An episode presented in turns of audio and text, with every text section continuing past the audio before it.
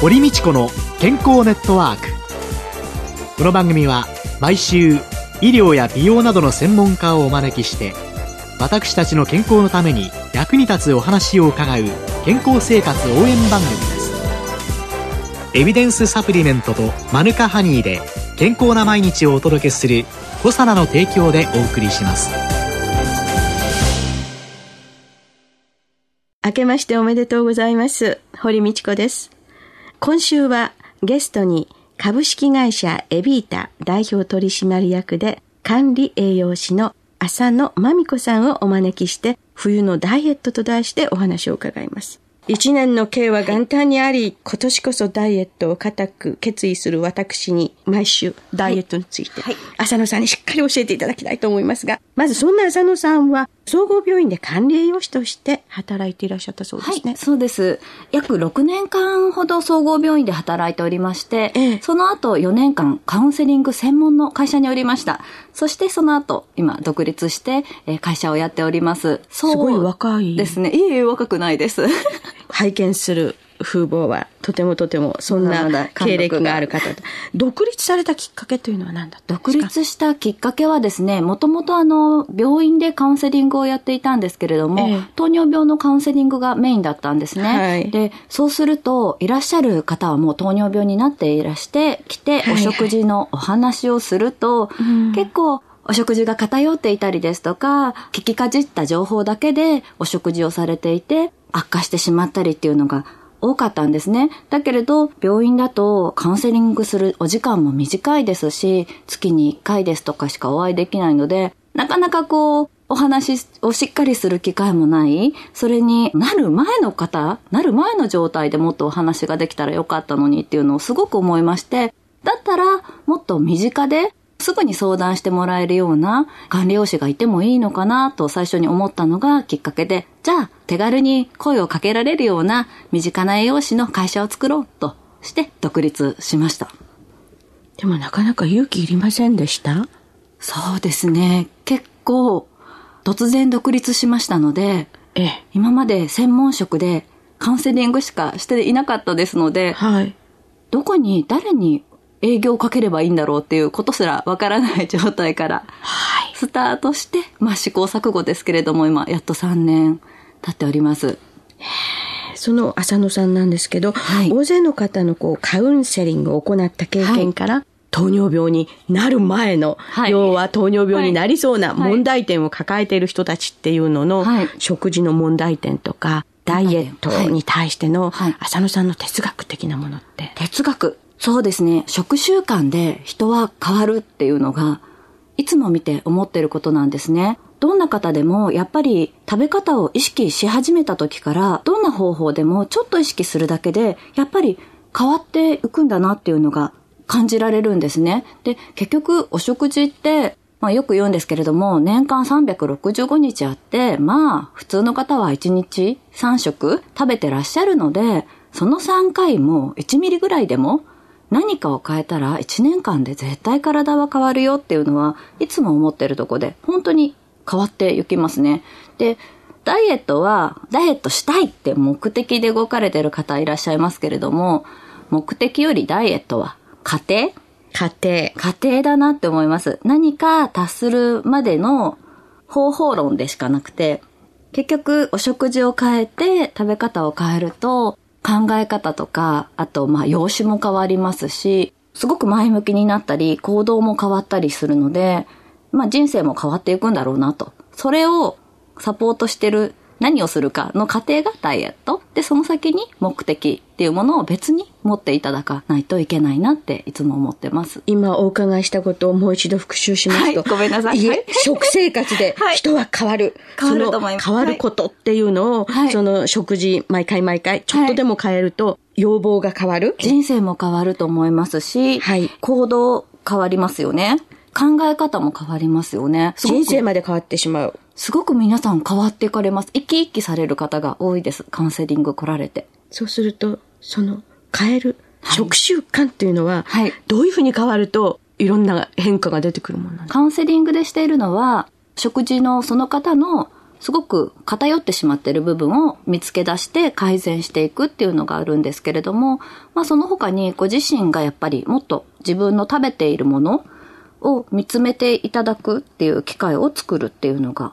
カウンセリングでやっていることですね。自分の食べているものを見つめ直す。はい。そうすると自分自身で問題点に気づけないと、はい。直せない、そうですね、ね、気づきます。カウンセリングをしていて、もちろん、ここはこうだっていうお話はするんですけれども、それをもとにお食事をもう一回ご自分で見たときに、あ、自分ってこんな炭水化物ばっかりとってたんだとか、こんなになんかお腹空いた時に適当に食べてたんだとか、そういったところにポッて気づかれると、その方はどんどん変わっていかれます。一時期というか今でもあれなんですけど、はい、レコードダイエットって割と食べたものをずっと記録するのって流行ったりしましたよね。ああいうのはどうなんですかね？あれもすごく効果的だと思います。書くのに疲れてやめちゃう方も多いんですけれども、ええ、ご自分でポイント掴んで書いていただいて、後で見返してもらえたら効果が出てくると思います。ただ書くだけじゃなくて。書いた後に、あ、書きながらご自分でね、うん、あの、毎日アイス食べてるなって気づく方もいますけど、うん、なんか一週間ぐらい経って、振り返った時に、なんとなくこう、多かったなとか少なかったなかなっていうのだけでもいいので、振り返る時が大切かなと。うん。浅野さんがおすすめになるそのダイエットの本当の基本っていうのはどんなところに、基本は、ええ、丁寧に食べること丁寧に食べる。丁寧に食べることってこう幅が広いんですけれども、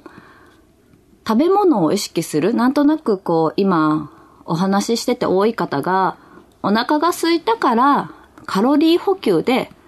ババッと食べちゃう。なんとなく食べてるっていう方が多いんですけれども、あと食卓で食べない方とか、外食でささっと済ませちゃう方とか多いんですけれども、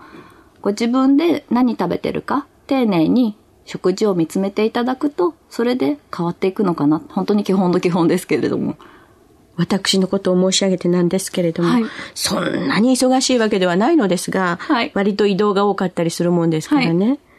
例えば今日のお昼なんていうのはね、しっかりタクシーの中のおにぎりとお茶だけというね、うねまさにカロリー補給で丁寧になんて絶対食べてないですよね。まずお昼丁寧に食べることもないですよね。で、朝も割とギリギリまで寝てるので、お忙しいです、ね、これも丁寧に食べてないですね。夜は、夜は。丁寧すぎるぐらい食べちゃってるっていうのが、そうなります、問題なんでしょうかね。はい、冬って割とこう寒いから、はい、こうエネルギー、体温をきちんと出せるためにたくさん食べた方がいいとか、はい、いろい。ろ思ってしまうんですけれども、はい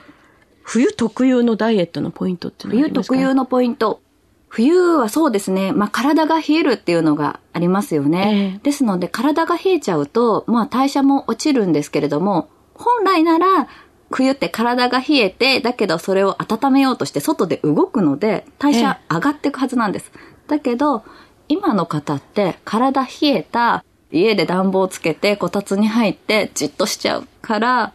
どんどんどんどん代謝が落ちてって、太っていかれるっていうのはあります。まあ、動く量が減るっていうことですかね。冬は本来自分で発熱するように、はい、代謝を上げなきゃいけないのに。そうなんです。自分で発熱しなきゃいけなかったんですが。温めてくれるものが周りにいっぱいあるもんですから、私なんかもね。そうすると、基礎代謝がどんどん落ちていく。落ちていくっていうのがありますね。はい、そうすると、そういう冬のダイエットのポイントはポイントは、なるべく外に出る。寒くても出る。寒くても動いていただくっていうのは大切ですね。何しろ動く。はい。動いていただく。冬は動いていただく。よくあの夏の食材とか冬の食材とかというので、はいはい、体を温める食材とか、はい、冷やす食材とかっていうんですけど、こういうのはどうなんですかね、えー、冬だと根菜類が多く出てくるんですね。かぼちゃですとか、さつまいもですとか、えー、まあ、根菜類が冬は多いですね、はい、根菜類がどちらかというと体を温めてくれる働きがありますので、しっかりと根菜類をとって体を温める。で、やっぱり代謝は滞ってますので、そこに唐辛子ですとか、これも体を温めるものですよね。あと、生姜ですとか、ニンニクですとかを使って、あと、ネギですね。ネギ。はい。ネギも風邪予防にすごく効果的ですので、これを入れていただいて、体を温めていく。お食事から言うと冬の食べ方として大事だと思います。よくあの最近生姜のね、サプリメントとか、はい、生姜汁とかいっぱいありますけどね、はい、あんなものもちょっと冬には、夏でもいいんですかね？夏でもいいですし、冬ももちろん体冷えてきますので、温めるとして考えたらいいと思います。はい。今週のゲストは株式会社エビータ代表取締役で管理栄養士の浅野真美子さんでした。来週もよろしくお願いします。お願いいたします。健康な毎日を送るために気をつけていることはありますか？自分の健康は自分で守る時代です。科学に裏付けされたサプリメント大自然の恵みマヌカハニー。あなたの健康に貢献したいと願っています。私たちはコサナです。ここでコサナから番組お聞きの皆様へプレゼントのお知らせです。1日摂取量に制限のない新しい食物繊維環状オリゴ糖を使用して、1日小さじ3杯で手軽に食物繊維を補給できるサプリメント、コサナのピュアファイバーを番組お聞きの10名様にプレゼントします。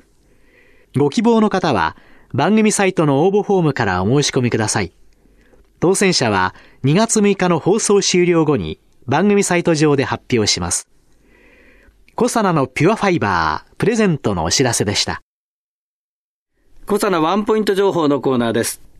今週は私、宇野和夫が、コサナのサプリメント、ピュアファイバーについて、コサナの鈴木健さんにお話を伺ってまいります。鈴木さんよろしくお願いします。よろしくお願いします。新年迎えましてね、正月早々でございますが、はい、ピュアファイバー、改めましてどんな商品ということが言えるんでしょうか？ピュアファイバーとは、健康的にダイエットをしたいという方におすすめの、粉末状のサプリメントです。で、こちらの成分なんですが、天然にも存在する食物繊維、アルファ型の環状オリゴ糖、まあ、またはアルファシクロデキストリンとも呼ばれています。こちらの成分が100%でして、で、この成分はトウモロコシを原料に作られているものです。ダイエットしたい方におすすめのサプリメントというお話なんですが、その成分の環状オリゴ糖、どういった働きなのか改めて教えてください。環状オリゴ糖は、食事中の脂質を捕まえて吸収を抑える働きがありまして、食事のカロリーコントロールをしてくれます。1g の環状オリゴ糖なんですが、こちらで 9g、カロリーで言うと81キロカロリー分脂質を捕まえることができることが分かっていますので、例えば1日目安分のピアファイバー 10g、こちらは 90g、810キロカロリー分の脂質を捕まえることができます。810キロカロリーっていうのは、例えば運動とか、そういう面で言うとどの程度の量になるんですかね？810キロカロリー分の運動なんですけれども、まあそのカロリーの消費というのは性別や体重なので変わるんですけれども、まあ例えば45キロぐらい、ちょっとあの軽めの女性の場合ですが、こちらゆっくりした歩行でだいたい7時間、自転車ですとこれもゆっくり漕いで5時間、で水泳平泳ぎの場合ですけれどもこれで大体1時間40分分に相当します一日にそんなことやって仕事にならないですね。これだけの運動するのはなかなか大変かと思いますね。はい、なるほどよくわかりました。小皿ワンポイント情報今週私の画像が小皿のサプリメントピュアファイバーについて小皿の鈴木健さんに伺いましたありがとうございました。ありがとうございます。